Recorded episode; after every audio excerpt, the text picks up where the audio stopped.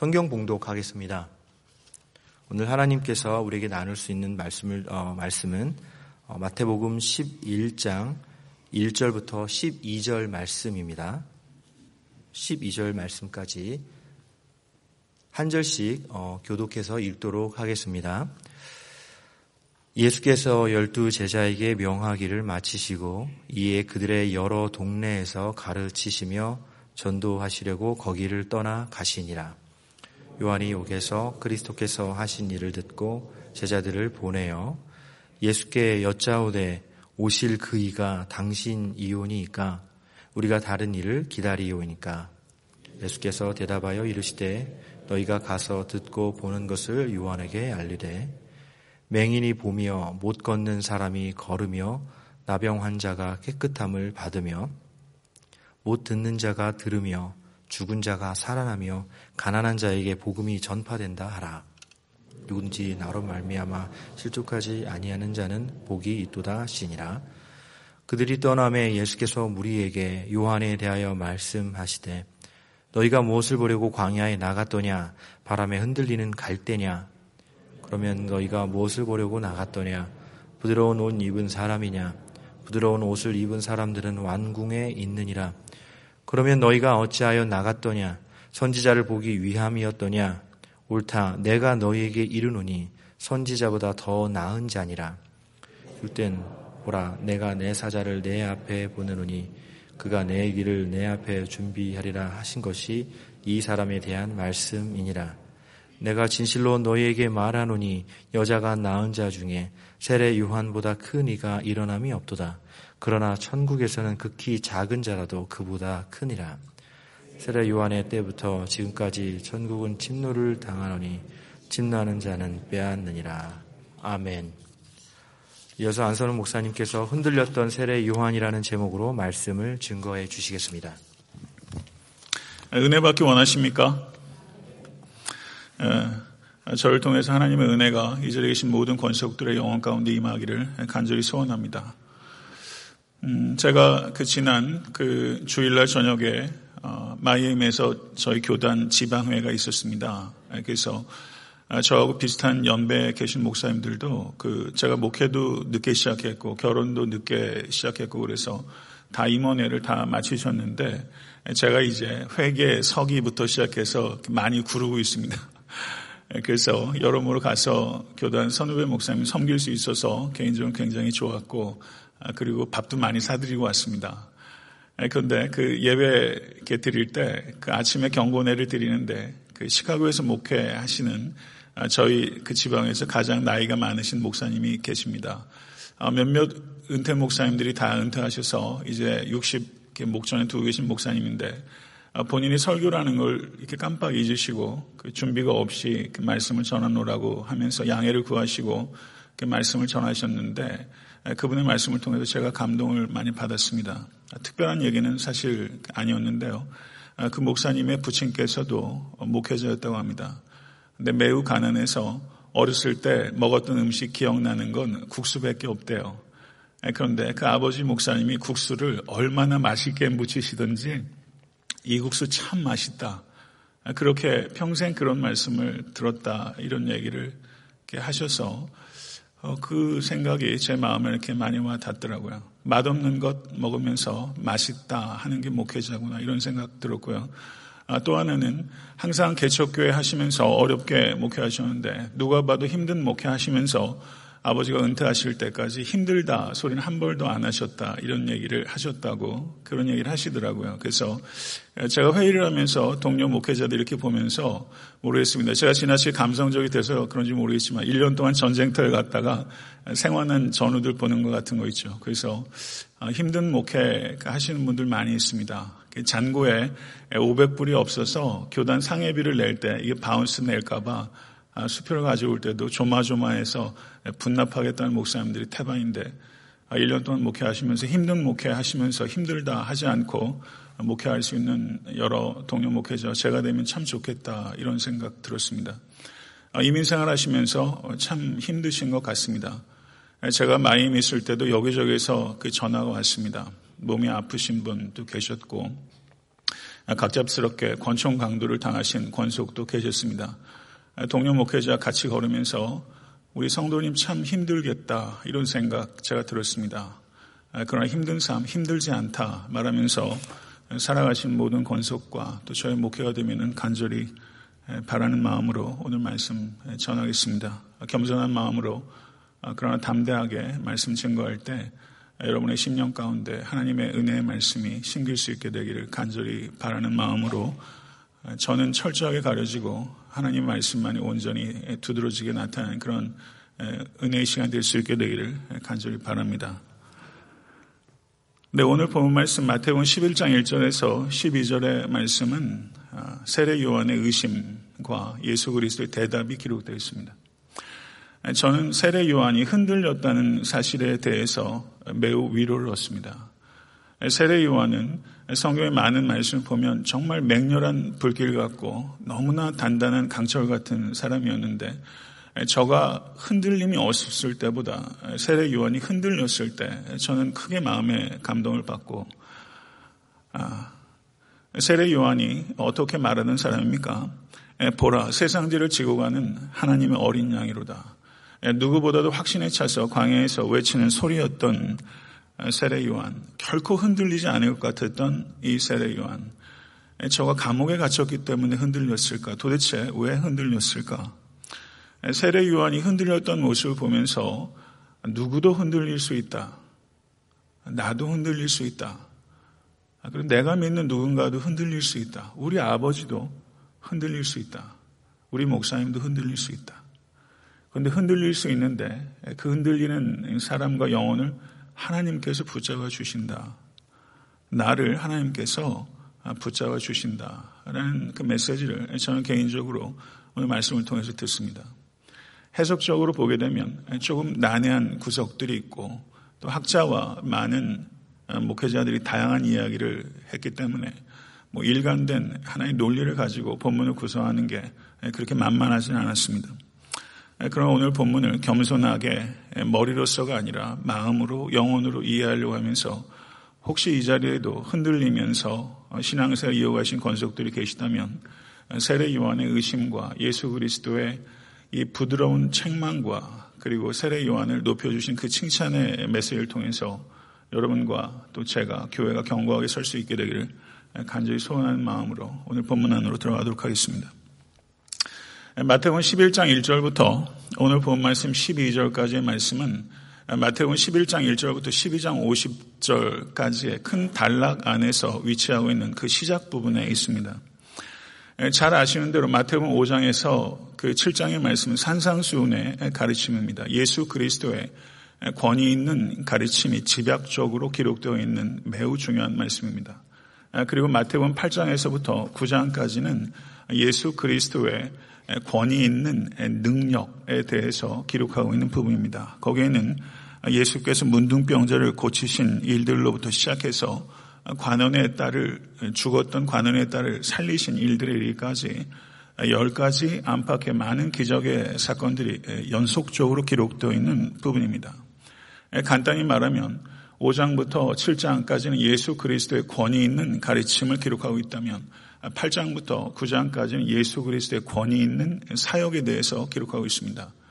그리고 오늘 본 말씀 11장 바로 앞에 있는 10장은 예수 그리스도께서 자신의 권위 있는 가르침과 권위 있는 능력을 사도들에게 위임하시고 그들에게 선교의 사명을 주셨고 그리고 그 선교의 사명을 감당할 때 그들이 받을 수 있는 예상할 수 있는 박해에 대한 예수님의 미션에 대한 디스콜스 선교에 대한 담화가 기록되어 있습니다. 그리고 오늘 본 말씀 11장 1절부터 12장 50절까지 이 단락은 예수 그리스도의 권위 있는 가르침과 권위 있는 사역에 대한 사람들의 매우 다채로운 반응에 대해서 기록하고 있는 부분이다. 이렇게 볼 수 있습니다. 오늘 본문에 나오는 세례 요한의 질문을 보게 되면 그 질문은 아기가 없는 질문입니다. 그런데 이 12장 50절까지 이어지는 다채로운 반응들 가운데 많은 사람들이 아기가 없는 질문을 던지는 사람도 있었지만 저그를 가득 갖고 있는 질문을 던지는 사람도 있었고 음모를 꾸미는 사람도 있었습니다. 성도 여러분, 우리가 복음을 증거하고 복음대로 살고자 할 때 세상 사람들은 우리에게 매우 다양한 반응을 보이게 될 것입니다. 이것을 우리는 예비할 수 있다는 것이죠. 그런 지혜가 성도와 교회에게 있어야 되는 것입니다. 11장 1절을 보게 되면 예수께서 열두 제자에게 명하시기를 마치시고 이에 그들의 여러 동네에서 가르치시며 전도하시려 거기를 떠나 가시니라 라고 말씀하고 있습니다. 무심히 읽을 수 있는 내용입니다. 새로운 사건을 도입하고 있는 부분입니다. 그런데 예수께서 마태복음 10장에서 전도와 선교에 대해서 가르치시자 말자 11장 1절로 이어지면서 전도하시려고 그것을 떠나시니라 라고 말씀하고 있는 것을 볼 때 예수 그리스도께서는 위대한 스승이었지만 예수 그리스도의 가르침의 위대함은 그 가르침과 실천이 분리되지 않는 데 있는 것이다. 라는 것을 우리는 기억해야 되는 것입니다. 아, 이때 세례 요한은 감옥에 갇혀 있었습니다. 2절의 말씀을 보게 되면 요한이 옥에서 그리스도께서 하신 일을 듣고 라고 말하고 있습니다. 그러면 감옥에 갇혀 있었던 세례 요한이 들은 일들은 무엇이겠습니까? 그것은 문맥상으로 보게 되면 예수 그리스도께서 가르치셨던 내용들과 예수 그리스도께서 하신 일들을 모두를 망라해서 감옥에 있는 세례 요한이 들었다라고 말할 수 있는 것이죠. 그런데 감옥에 있던 이 세례 요한은 예수 그리스도의 가르침과 예수 그리스도의 사역에 대해서 듣고서 질문을 갖게 됐습니다. 그래서 제자들을 보냅니다. 이제 세례 요한은 어, 직감적으로 느낍니다. 자기가 살 수 있는 날이 얼마 남지 않았다는 것을 느낍니다. 그런데 의심이 생긴 것입니다. 그래서 제자들을 예수께 보내서 묻습니다. 오실 그이가 당신 이온이니까 우리가 다른 일을 기다리오리니까. 성도 여러분, 이 말씀을 읽으실 때 어떤 생각을 드셨습니까? 아니 세례 요한이 어떻게 이런 질문을 할 수가 있나? 당혹스러움을 느끼지 않으셨습니까? 이 질문을 도대체 우리는 어떻게 평가해야 합니까? 성도 여러분, 세례 요한은 성령이 하늘로부터 비둘기같이 예수 그리스도께 임하는 것을 목격한 사람이고 예수 그리스도께서 하나님의 아들이심을 단호하게 증언했던 사람입니다. 세례 요한의 이전의 삶과 이전의 선포와 지금 세례 요한이 미심쩍어하는 세례 요한의 의심 사이에는 매우 첨예한 긴장이 있다는 것입니다. 이 긴장을 우리가 어떻게 이해할 수 있습니까? 성도 여러분의 신앙 여정 가운데도 그런 긴장을 갖고 있지 않습니까? 목회자인 저에게도 이런 긴장이 없겠습니까? 여러분 의심스러울 때 없습니까? 혼돈스러울 때 없습니까? 목회자는 그와 같은 혼돈과 의심으로부터 완전히 자유한 것입니까? 세례 요한의 이 질문을 어떻게 평가할 것인가? 이것에 대해서 이 난해한 부분에 대해서 세례 요한의 의심을 평가하기 위해서 교부 시대 이후로 많은 해석적인 시도가 있었습니다. 그런데 그 중에서 가장 대표적인 견해 두 가지를 제가 말씀을 드리겠습니다. 대략적으로 다섯 가지 견해가 있는데 세 가지 견해 정도는 상식에도 별로 부합하지 못하기 때문에 제가 말씀드리지 않겠고 이 세례 요한의 의심을 해결하기 위해서 두 가지 대표적인 견해들이 있습니다. 첫 번째는 세례 요한이 이 질문을 던지기 위해서 제자들을 보낸 것은 사실은 자기 자신을 위한 것이 아니라 제자들을 위한 것이다. 라는 주장입니다. 스펄전 목사님도 이런 견해를 지지합니다. 예수님께서 요한복음 13장을 보게 되면 세상을 떠나 아버지께로 돌아가실 때가 이른 줄 아시고 세상에 있는 자기 사람들을 사랑하시되 끝까지 사랑하시니라. 이것이 예수님의 말씀이었습니다. 마찬가지로 세례 요한 역시 자기의 임박한 죽음을 목전에 두고서 자기가 사랑하는 제자들의 앞으로의 진로에 대해서 이 스승인 세례 요한은 걱정을 하게 됩니다. 그래서 자신의 제자들을 예수께 직접 보내어 그들이 스스로 묻게 하고 예수 그리스도의 사역을 보고 예수 그리스도의 가르침을 듣게 함으로 말미암아 이 제자들이 혼돈 가운데서 벗어나서 이제 자기가 죽은 후에는 세례 요한 자신을 따르는 것이 아니라 예수 그리스도께로 인도하기 위해서 세례 요한이 자신의 제자들을 보낸 것이다. 마태복음 9장을 보게 되면 이 세례 요한의 제자들은 예수 그리스도의 사역과 예수 그리스도의 제자들의 사역이 확장되는 것에 대해서 시기하고 질투하는 마음이 있었습니다. 이것을 세례 요한이 몰랐을 리가 없습니다. 세례 요한이 아무런 대책 없이 죽게 되면 이 제자들이 예수 그리스도를 따르기보단 예수 그리스도를 떠나게 될 것이라는 것을 세례 요한이 걱정했다는 것이죠. 충분히 가능성이 있습니다. 그런데 저는 세례 요한이 이 질문을 던진 것은 자기 자신을 위한 것이 아니라 제자들을 위한 의도가 있었다라는 그 견해보다는 세례 요한의 이 질문은 세례 요한 자신의 의심을 반영하는 질문이다. 저는 그 견해가 좀 더 문맥에 그리고 상황에 부합하는 견해다라고 저는 생각합니다. 그리고 그것이 인간됨에 좀 더 부합하는 견해다. 저는 그렇게 보는 것입니다. 성도 여러분, 세례 요한은 자신이 선포하고 기대했던 메시아상과 예수 그리스도께서 하신 일들을 감옥에서 들었을 때 예수 그리스도께서 가르치시는 것과 예수 그리스도께서 하시는 일들 사이에 갭을 느꼈습니다. 그럴 수 있지 않겠습니까? 그렇기 때문에 세례 요한이 가졌던 의심은 예수 그리스도의 정체성, 아이덴티티에 대한 의심이 아니라 예수 그리스도의 그 사역의 방법, 메서드에 대한 의심을 가졌던 것이다. 세례 요한의 의심을 그렇게 분류할 수 있다는 것입니다. 세례 요한은 예수 그리스도께서 하나님의 아들이시라는 것을 저는 명확하게 본 사람이고 증명했던 사람입니다. 그렇기 때문에 세례 요한은 예수 그리스도의 메시아 되심에 대한 회의가 아니라 어떤 메시아인가에 대한 회의를 갖게 된 것이다. 이렇게 이해할 수 있다는 것이죠. 성도 여러분, 세례 요한은 엄격한 사람이었습니다. 저는 광야에서 산 사람이다. 광야의 사람입니다. 저는 먹는 것과 입는 것에 있어서 매우 엄격했습니다. 그리고 세례 요한의 메시지는 불입니다. 엄격한 메시지를 선포했던 사람입니다. 저는 뜨겁고 강철 같은 사람입니다. 그런데 성도 여러분, 세례 요한과 같이 뜨겁고 강철 같은 사람이 절망 가운데 더 깊이 들어갈 수 있다는 것을 우리는 생각해야 됩니다. 성경에 그와 같이 뜨겁고 강철 같은 사람 중에서 대표적 인물 가운데 하나가 엘리야입니다. 그런데 저가 갈멜산에서 누구보다도 용기 있게 우상 숭배하는 자들을 대적하고 그들을 이겼던 이 엘리야가 바로 이어지는 장에서 열왕기상 19장 4절을 보게 되면 로뎀나무 아래서 여호와여 넉넉하오니 지금 내 생명을 거두시옵소서 말하면서 스스로 하나님께서 목숨을 거둬할 것을 요청하고 있는 것을 보게 됩니다. 이게 사람입니다. 영적으로 가장 높은 정점에 올라가서 영적 승리를 취한 후에 영적으로 가장 바닥을 칠 수 있는 게 인간입니다. 그게 여러분이고 그게 접니다. 성도 여러분, 우리는 확신하는 만큼 절망에 빠질 수 있습니다. 확신하는 만큼 절망에 빠질 수 있습니다.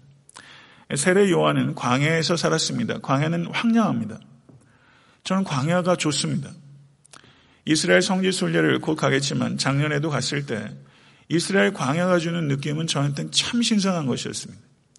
광야는 죽음의 장소이지만 생명의 장소고 하나님이 없는 것 같은 장소지만 하나님의 임재가 가장 강력한 매우 이종적인 성소입니다.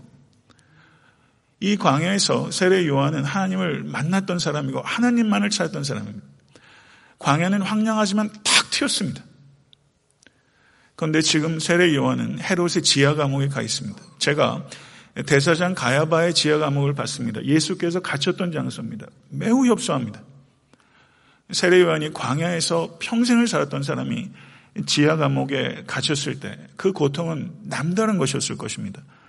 광야에서 세례 요한은 무엇을 선포했던 사람입니까? 백성들이 바라고 기다림으로 모든 사람들이 요한은 혹 그리스도신가 심중에 생각하니 요한이 모든 사람에게 대답하여 이르되 나는 물로 너희에게 세례를 베풀거니와 나보다 능력이 많으신 이가 오시나니 나는 그의 신발끈을 풀기도 감당하지 못하겠노라. 그는 성령과 불로 너희에게 세례를 베푸실 것이요. 손에 키를 들고 자기의 타작마당을 정하게 하사 알곡은 모아 곳간에 들이고 쭉정이는 꺼지지 않는 불에 태우시리라. 이런 설교는요, 몰골이 송연해지는 불과 같은 심판의 메시지입니다. 감옥에서 세례 요한은요, 예수 그리스도께서 까부르는 키처럼 쭉정이를 불태우는 맹렬한 불처럼 거짓과 탈취와 포악이 가득한 세상에 그리고 이방의 억압과 그리고 헤롯이라는 괴뢰 정권이 다스리고 있는 그 땅에 예수 그리스도의 심판이 임하기를 이 세례 요한은 간절히 기다리고 또 기다렸던 것입니다. 그런데 예수께서 전하셨던 메시지와 예수께서 행하신 사역들이 감옥에서 이렇게 자꾸 들려오는데 예수께서 세리를 제자로 삼으셨다. 세리와 죄인들과 식사를 하셨다. 예수께서 혈루병 걸린 여인 예수를 만지셨다. 예수께서 야이로의 죽었던 딸을 시체를 만지셨다 하는 이야기들이 들리는 것입니다. 그래서 세례 요한은 자신이 선포하고 자신이 기대했던 메시아상과 예수 그리스도의 메시지와 예수 그리스도의 사역 사이에서 자기가 아무리 이해하려고 해도 이해가 되지 않는, 맞춰지지 않는 퍼즐 때문에 이 세례 요한은 의심했던 것입니다. 이럴 수 있습니다. 그러면 세례 요한이 선포했던 까부르는 키와 그리고 맹렬하게 쭉정이를 태우는 불과 같은 예수 그리스도에 대한 그 메시지는 틀린 것입니까? 아닙니다. 그 메시지는 그 메시지대로 맞습니다. 그럼 무엇이 문제입니까? 그것이 예수 그리스도의 메시아상에 대한 전체 국면이 아니라는 것입니다. 그것은 예수 그리스도의 메시아됨에 대한 부분적인 이해요. 종말적인 이해입니다. 예수 그리스도는 심판의 주이면서 사랑의 주인이시오. 세례 요한은 바르게 말했지만 부분적이었고 저의 이해는 틀린 것은 아니었지만 그렇다고 완전한 것은 아니었습니다. 이 사이에서 세례 요한은 혼돈을 느꼈던 것입니다. 여러분은 안 그렇습니까? 여러분이 하나님께서 하나님이 어떤 분이신지 그분이 어떤 일들을 하고 계신지 하실 것인지에 대해서 우리는 매우 부분적으로 아니 매우 지엽적으로 매우 협소하게 이해하고 있습니다. 여러분도 그렇고 저 역시 예외가 아닙니다. 하나님을 아는 지식이 우리는 생각보다 훨씬 협소합니다. 우리가 의심과 혼돈 가운데 빠지는 매우 중요한 이유 중에 하나는 성삼일체 하나님에 대해서 매우 부족한 부분적인 틀리지 않았지만 부분적인 지식에 기인할 수 있다는 것을 우리는 세례 요한을 통해서 겸손하게 받아들여야 되는 것입니다. 저는요 별로 그렇게 좋아하는 건 없어요. 먹을 거 좋아한다고 누가 그러시던데 네, 뭐 탐식한다고 생각하진 않는데 제가 생각하는 저와 성도님도 생각하는 저는 좀 다른가 봐요. 제가 나침판 좋아합니다. 나침판이요, 팍 떨려요. 떨리지 않으면 죽은 거예요. 떨어야 살아있어요. 하나님을 아는 지식은요, 나침판이에요. 이 나침판을 들고 우린 여행을 해요. 우주와 역사의 나침판이에요. 내 삶의 나침판은 성삼이 하나님이십니다. 하나님을 아는 지식은 허황된 지식이 아닙니다. 신앙놀이, 관념놀이가 아닙니다. 종교적인 개념 만지작거리는 게 아닙니다. 하나님을 아는 지식은 가장 실제적인 지식입니다. 이 지식은요, 여러분 해외여행 많이 해보셨어요. 요즘에 내비게이션 다 있고 해외여행 가도 가서 뭐 볼지 리스트 쫙 나와요. 근데 불과 얼마 전까지만 해도 안 그랬단 말이죠. 여러분들이 그리스의 어느 광장에 나침판도 없이 지도도 없이 던져졌다 생각해 보세요. 그거 참 낭패입니다. 인생을 살면서 하나님을 아는 지식이 없이 사는 것은 아무것도 없이 외국에 광장에 집어 던져진 것보다 훨씬 당황스러운 거예요. 하나님을 아는 지식이 여러분과 저의 삶의 나침판입니다. 성도 여러분, 하나님을 아는 지식에 대한 갈증이 가장 고귀한 갈증입니다. 이 갈증이 우리를 살게 합니다. 이 갈증은 신비한 갈증이에요. 이 갈증은 영원토록 해결되지 않을 거예요. 왜냐하면 하나님은 무한하시고 우리는 유한하기 때문입니다. 갈증은 고통을 갖다 주지만 이 갈증은 기쁨을 가져다 줍니다. 영원하신 하나님에 대한 그 지식에 대한 갈증이 여러분에게 저에게 뜨겁게 타오를 수 있게 되 간절히 소원합니다. 프랑스의 철학자 시몬 베인이, 베일이 이런 말을 했어요. 나 자신에 대해서 생각하는 일은 내 일이 아닙니다. 내 일은 하나님을 생각하는 것입니다. 하나님께서 나를 생각하실 것입니다. 철학자가 어떻게 이렇게 신통방통한 이야기를 참 음미할 볼 말해. 내 자신에 대해서 생각하는 일은 내 일이 아닙니다. 내 일은 하나님을 생각하는 것입니다. 하나님께서 나를 생각하는 것입니다. 하실 것입니다. 목회도요. 아, 나는 왜 이것밖에 안 되지? 나는 왜 이 모양이지? 아, 이게 저가 참 힘들어요. 왜 말씀을 여기까지밖에 연구를 못하지? 왜이 말씀을 고작 이런 방식으로 전달하지? 왜 문학적으로 나는 이렇게 빈곤한지, 내 상상력 이것밖에 안 되는지. 너무 힘들어요. 근데 어느 순간에 내가 해야 될 일은 나를 생각하는 게 아니라 하나님을 생각하는 것이다. 내 능력이 아니라 하나님의 능력을 생각하는 것이다. 이렇게 순간적으로 나침판이 팍 떨면서 제 방향이 교정이 되면요. 그때부터 영혼의 생수가 흐르고 소생하고 목회가 안 힘들다. 힘들지 않다. 하고 할 수 있게 되는 것은요. 하나님께로 제 나침판이 방해 정에서 떨기 시작할 때 그때인 것 같아요. 목회하다 보면 참 쓴맛이 있어요. 그 국수처럼. 참 맛없다. 근데 이게요, 세월이 있더라고요. 그 늘변의 목사님이 이 국수 참 맛있다. 아들아, 이 국수 참 맛있다. 했던 것처럼 목회가 항상 만나지 않을 텐데 맛있게 목회하는 목회자. 저는 그 제 선배 목사님의 부친을 본 적이 없지만 참 존경스럽더라고요. 맞아, 그게 목회다. 이런 생각이 들더라고요. 맛없는 일들 많이 있지만 맛있다. 할 수 있는 것은 은혜의 맛을 알기 때문에 우리가 은혜의 맛에 중독되어 있지 않습니까? 은혜의 맛에 탐닉하십시오. 이건 거룩한 욕구예요. 하나님의 말씀을 욕심내시고 성령의 임재를 욕심내십시오. 그래야 살고 그래야 목회도 하고 그래야 성도로 살고 하지 않겠습니까? 저도 제 일이 아닌 일에 시간 낭비 줄이자 이 생각을 하는 것이죠. 하나님을 더 생각하자. 그래서 의도적으로 가만히 있을 때도 하나님 생각하고 음악도 그렇게 되고 걸을 때도 하나님 생각 의도적으로 하나님 생각을 계속하는 연습을 하고 있어요. 그러면 어떻게 되나 한번 봐보자 이런 생각이 들더라고요. 성도 여러분 오늘 본문을 보면요. 예수님은 질문을 참 존중하세요. 그 질문은 진지하게 받아들이세요. 그리고 이해해 주세요. 그리고 부드럽게 교정해 주세요. 너희는 가서 듣고 보는 것을 요한에게 알리되 맹인이 보며 못 보는 사람이 걸으며 나병 환자 깨끗함을 받으며 못 듣는 자가 들으며 죽은 자가 살아나며 가난한 자에게 복음이 전파된다 하라. 누구든지 나로 말미암아 실족하지 아니하는 자는 복이 있도다. 아멘. 마태복음 11장 이 본문 앞에 이 내용의 기적들이 거의 다 있어요. 성경에 예수께서 죽은 자를 살리신 기적은 한 세 번, 네 번 정도 기록되어 있지만 실제 예수께서는 더 많은 사람을 죽은 자를 살리셨을 겁니다. 그런데 말이죠. 맹인이 보며 못 걷는 사람이 걸으며 나병한 자 깨끗함을 받으며 못된 자가 들으며 죽은 자가 살아나는데 예수를 죽이려고 하는 사람이 있어요. 그래서 예수님 죽었지 않습니까? 이 일들을 다 봐도 못 보고 예수께서 하신 말씀을 다 들어도 못 듣는 사람이 있어요. 육적으로 보고 육적으로 들었기 때문입니다.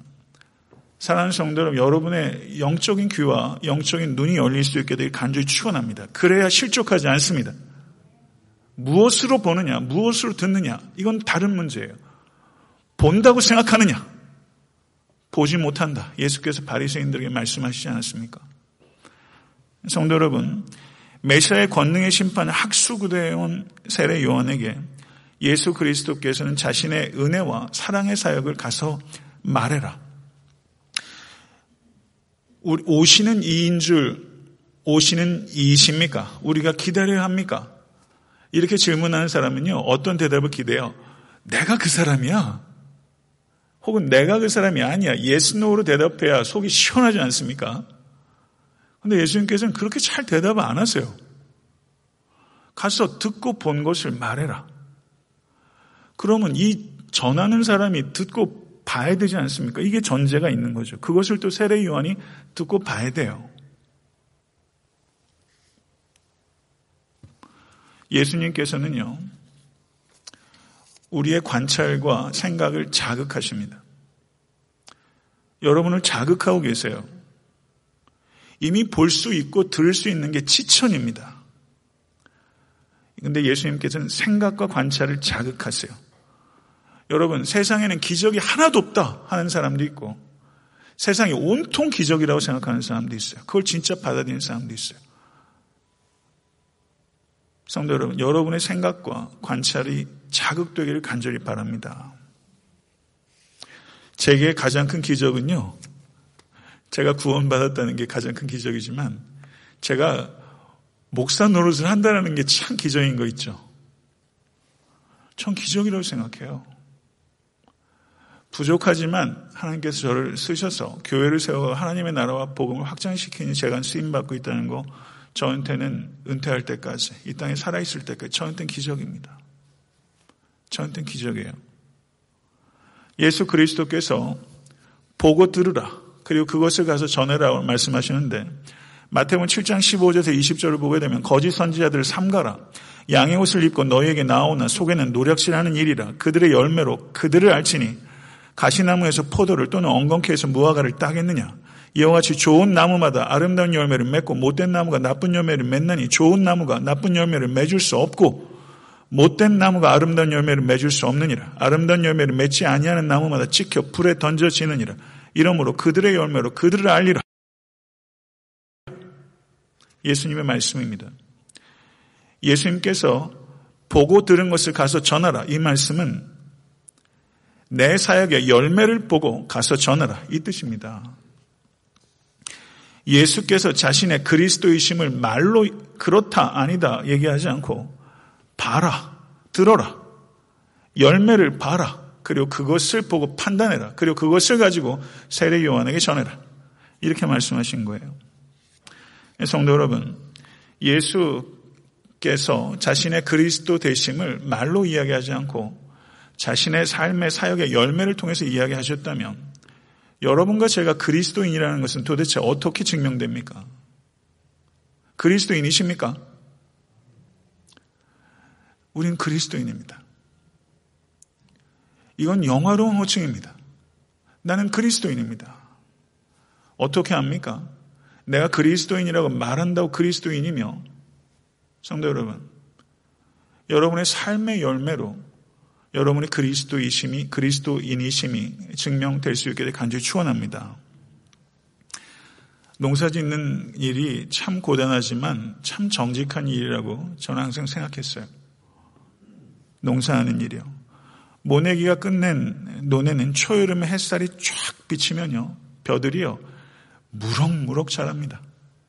땅에 도대체 무슨 기운이 있길래 햇살에 도대체 무슨 기운이 있길래 그 작은 씨앗에서 시작된 것이 이렇게 자라나. 참 신비입니다. 무럭무럭 자라요. 그런데 그것으로 수확하는 건 아니죠. 나달이 익어야 됩니다. 그러면 초여름 햇살이 아니라 한여름의 뜨거운 햇빛 밑에서 고개를 숙인 채 이 나달 하나하나가 익어야 돼요. 그래야 곡식이 돼요. 초여름에 벼가 무럭무럭 자라는 것을 성장이라고 말한다면 한여름에 태양빛 아래서 나달이 무르익는 것을 성숙이라고 말할 수 있습니다. 저는 여러분과 제가 성장도 하고 푸르게 성장도 하고 그리고 황금빛으로 성숙도 했으면 좋겠어요. 올 한 해 성도 여러분 벌써 2월 중순이에요. 시간이 정말 빨라. 이렇게 상투적인 말하는 거 싫지만 너무 빨라요. 올 한 해 살면서 정말 푸르게 성장하고 황금빛으로 성숙해가는 여러분과 제가 될 수 있게 되기를 간절히 소원합니다. 세례 요한이 제자들이 가서 보고 들은 것을 이야기했을 때 세례 요한이 어떻게 반응했을까 성경이 말하고 있지 않아요. 성경은요 항상 우리에게 생각을 자극해요. 세례 요한이 자기가 가지고 있는 의심이 해소가 됐는지 안 됐는지 아무 말을 하지 않아요. 다만 세례 요한은 순교했다고 말을 해요. 저는 확신합니다. 잠시 혼돈과 의심 가운데 세례 요한은 흔들렸지만 세례 요한은 이제 자신의 소명의 길을 명확하게 깨닫고 예수 그리스도의 메시아 되신 무엇인지를 총체적으로 이해하고 이전까지 걸어왔던 그 길을 더욱더 굳건하게 끝까지 걸어갔어요. 달려갈 길을 다 달렸어요. 저는 확신합니다. 7절부터 이어지는 이야기를 보게 되면 세례 요한의 제자들이 세례 요한에게 갔을 때 예수께서 자신의 제자들과 이야기하는 장면이 나와요. 주의 깊게 한번 보세요.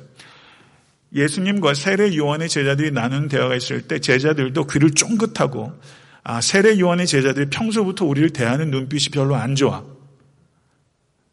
알고 있잖아요. 그런데 얘기를 들어보니까 세례 요한이 영 사람이 흔들리는 갈대 같은 거예요. 그렇게 제자들이 생각할 수 있죠. 그런데 예수님께서는 세례 요한의 제자들이 떠나자마자 이렇게 말하는 거예요. 너희가 무엇을 보려고 나갔더냐? 바람에 흔들리는 갈대냐? 그러면 너희가 무엇을 보려고 나갔더냐? 부드러운 옷 입은 사람이냐?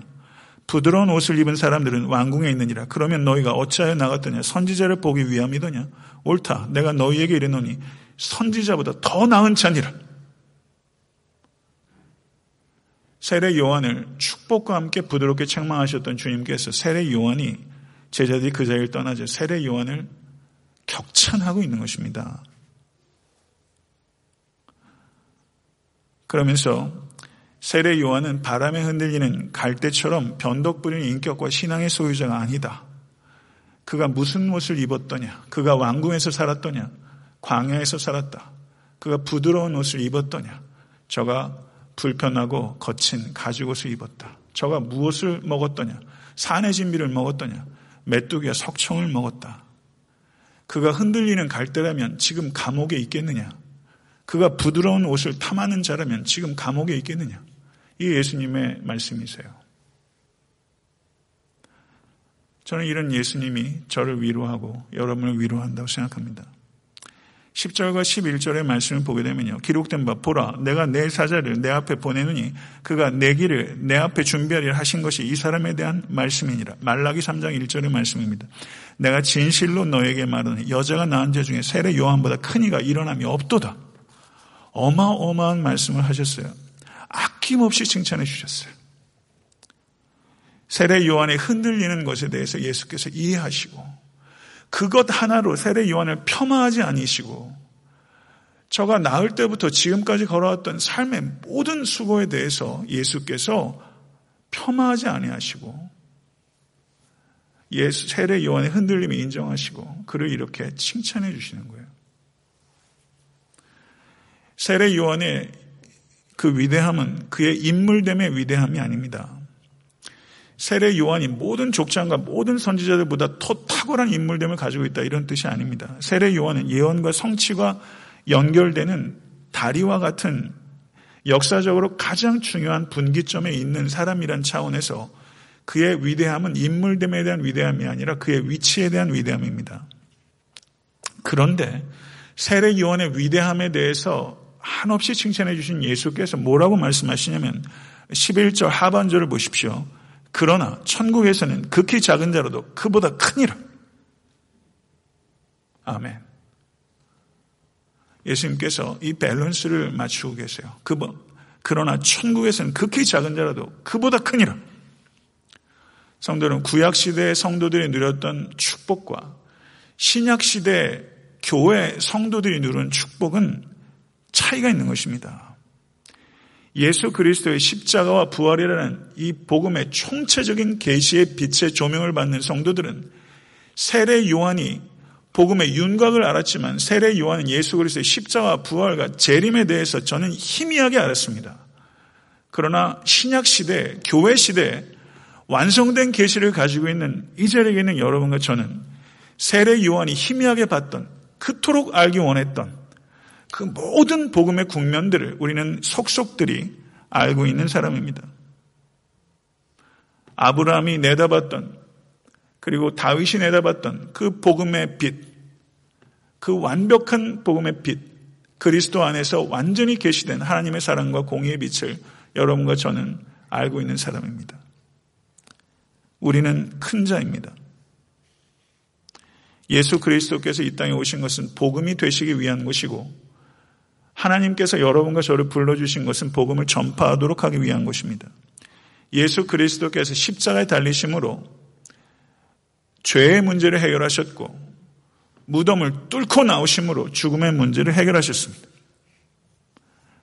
이 축복이 우리에게 임한 것은 우리의 행위 때문이 아니라 예수 그리스도의 십자가의 행위 때문입니다. 우리의 행위가 하나님께서 우리를 더 사랑하시도록 할 수도 없고 우리의 행위가 하나님께서 우리를 덜 사랑하시도록 할 수 없습니다.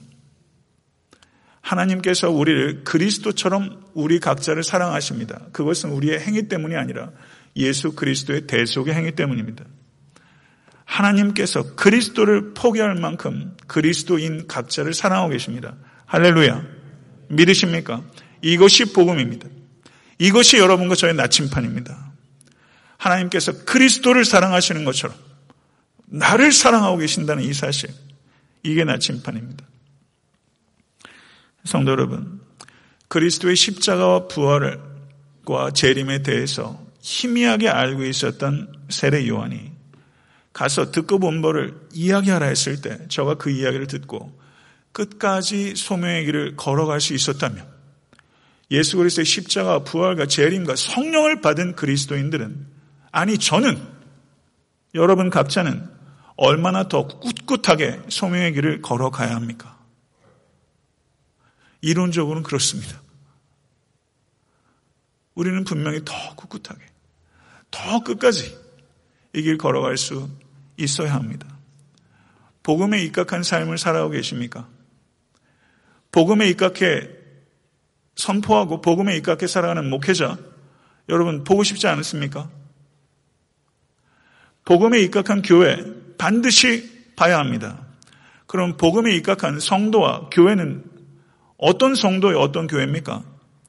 여러 가지 차원에서 이야기할 수 있지만 복음에 입각한 삶은 관대한 용서와 관대한 나눔으로 요약할 수 있습니다. 하나님께서 무엇을 용서해 주셨는지 정말 이해하고 있다면 다른 사람에 대해서 우리가 관대하지 못하다는 것은 사실은 불가능합니다. 사실은 불가능해요. 하나님께서 용서해 주신 나의 죄의 크기, 나의 죄의 크기의 무게를 정말 느끼신 적 있으십니까? 나의 죄의 크기를, 하나님께서 속죄해 주신 나의 죄의 크기를 정말 알고 있는 사람은 상대방이 나에게 한 잘못의 크기는 참 가볍다. 이건 무게도 아니다. 하나님께서 용서해 주신 나의 죄의 크기를 깨닫는 게 은혜요. 그걸 깨달아야 보혈이 어떤 것인지를 알고요. 그래야 기쁨이 새꽃치고 그 기쁨으로 삶의 여한 형편에서든지 우리는 자족하는 것을 배울 수 있습니다. 결국 예수 그리스도의 보혈이에요. 나의 죄의 크기를 깨닫는 여러분과 제가 될수되 간절히 바랍니다. 또 하나는요. 선한 목자이신 예수 그리스도께서 나의 죄의 문제를 해결하기 위해서 치르신 희생의 크기. 저를 한번 따라해 보세요. 죄의 크기. 희생의 크기. 나의 죄의 크기. 예수 그리스도의 희생의 크기. 예수 그리스도의 희생의 크기를 정말 깨닫는면요. 내가 다른 사람을 섬기기 위해서 하는 희생은 정말 아무것도 아니에요. 힘들다는 소리 하는 게 참 무색해요. 예수 그리스도의 희생의 크기를 정말 깨달으면요. 제 섬김의 크기는요. 아무것도 아니에요. 이게 자학하는 게 아니라 정말 아무것도 아니에요. 예수 그리스도의 십자가와 부활의 복음이 우리의 안전이고 우리의 즐거움의 원천입니다. 이것을 진심으로 믿는 여러분과 제가 될 수 있게 간절히 바랍니다. 거기에 우리의 자유함이 있고 우리의 능력이 있습니다. 말씀을 맺겠습니다. 세례 요한은 자신이 기대한 메시아상과 실제 감옥에서 들려오는 예수 그리스도의 말씀과 예수 그리스도의 사역 사이의 차이를 느꼈어요. 거기에서 혼돈과 의심이 발생했어요. 그렇지만 자신의 의심을 세례 요한은 그냥 예수를 떠나는 방식으로 혹은 다른 데 가서 해결하는 방식으로 하지 않고 예수 그리스도에 대한 의심과 회의를 예수 그리스도께 가져갔어요. 성도 여러분, 이것이 우리가 신앙생활 하면서 견고한 사람도 의심과 회의가 없다. 이거는 없어요.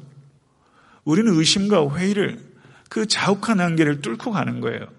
그런데 그 의심과 회의를 하나님께 가져가십시오.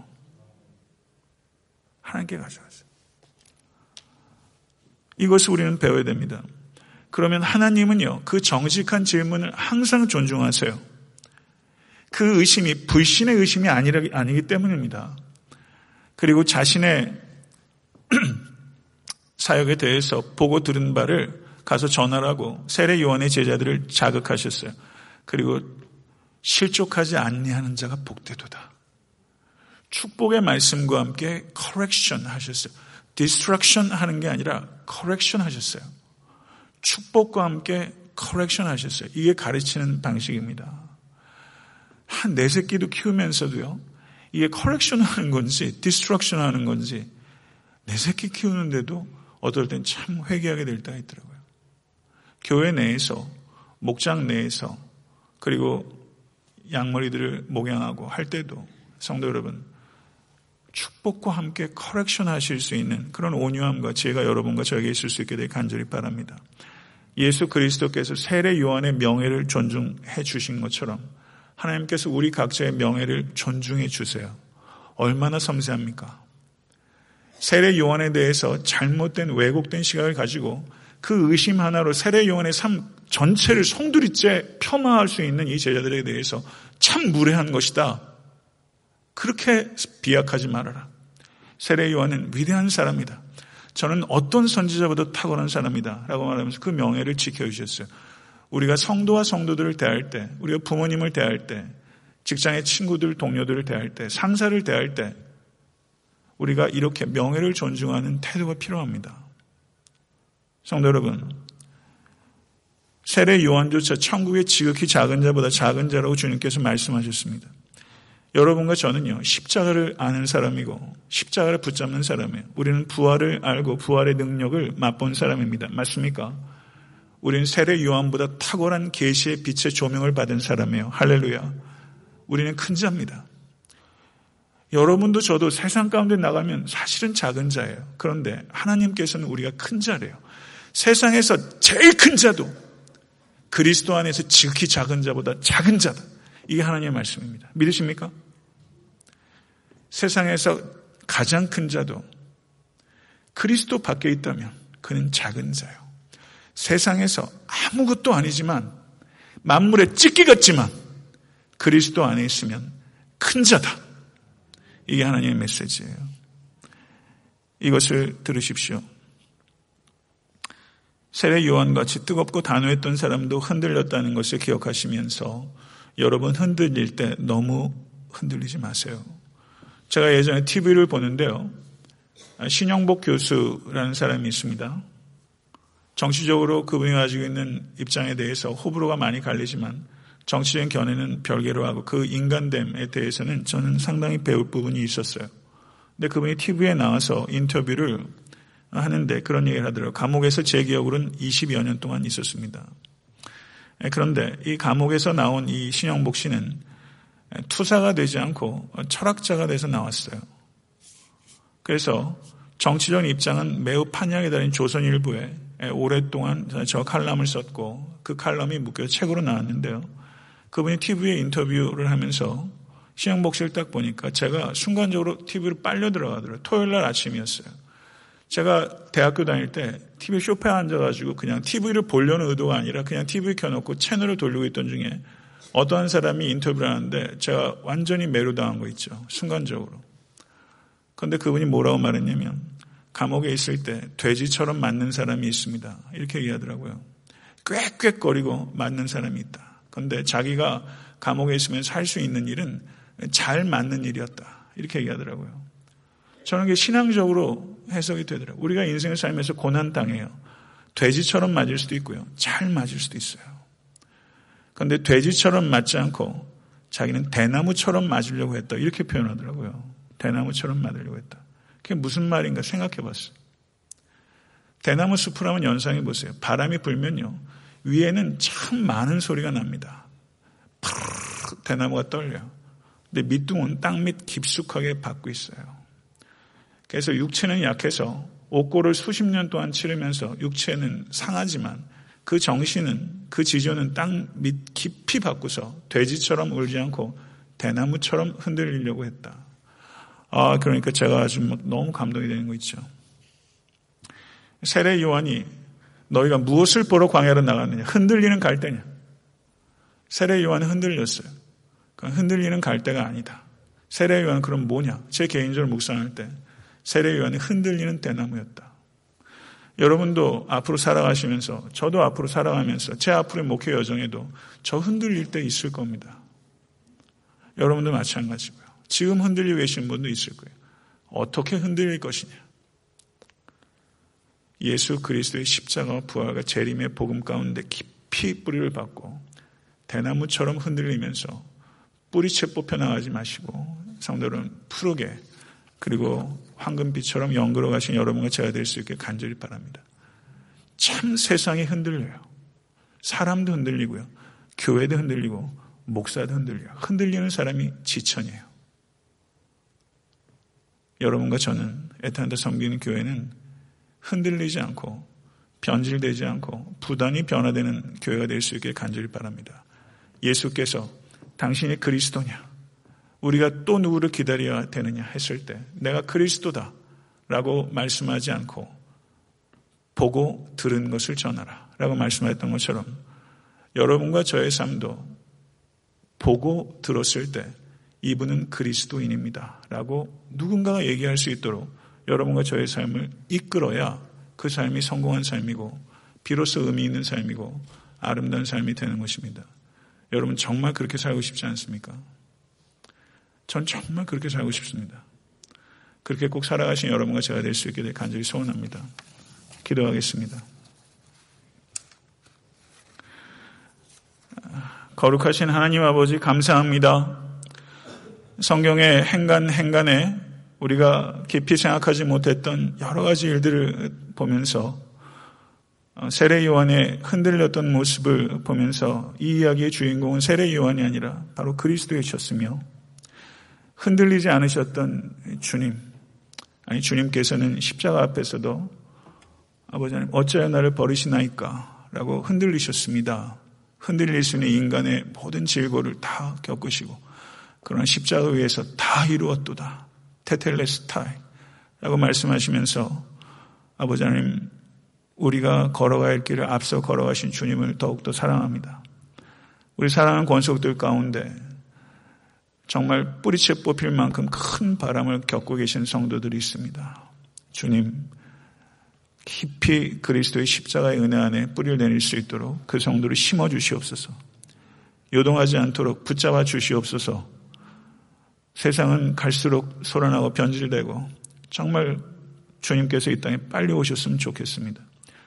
정말 보고 싶지 않은 일들, 듣고 싶지 않은 일들이 세상에 가득하고 혼란스럽고 너무나 빨리 지나가는 세상 속에 생각할 틈, 기도할 틈조차 찾기가 어려운 시대 속에 아버지 하나님, 오늘 세례 요한을 통해서 우리가 주님, 주님을 더욱더 사랑하며 우리의 모든 혼돈과 의심을 극복하고 더욱더 견고하게 주 안에 거할 수 있는 우리 사랑하는 모든 권속될 수 있도록 인도해 주시옵소서. 가지처럼 포도나무이신 예수께 더 바짝 가까이 붙어 있게 하셔서 범사의 열매를 맺으며 주의 이름으로 구하는 모든 것들이 다 열매 맺는 것을 반드시 경험하게 하소서. 이 사랑하는 권속들이 사망의 엄침한 골짜기에서 동행하시고 보호하신 주님을 맛보게 하소서. 주의 인자하심과 선하심이 정령 나를 따르리니 라고 고백할 수 있도록 삶의 체험을 주시옵소서. 이 세상에 소망 두지 않고 끊임없이 우리는 기웃거리지만 오는 세상 본향을 향한 갈망이 우리 가운데 더욱더 커지게 하셔서 세상이 감당할 수 없는 놀라운 평안과 능력의 사람들로 우리 이 자리에 있는 각자와 에트란타 섬기는 교회와 이 땅에 있는 많은 그리스도인들이 에트란타에 있는 사역자들이 교회들이 선교지들이 아버지님 세워질 수 있도록 주여 인도해 주시옵소서 예수 그리스도 이름으로 간절히 기도드릴 사옵나이다. 아멘. Louis Todd.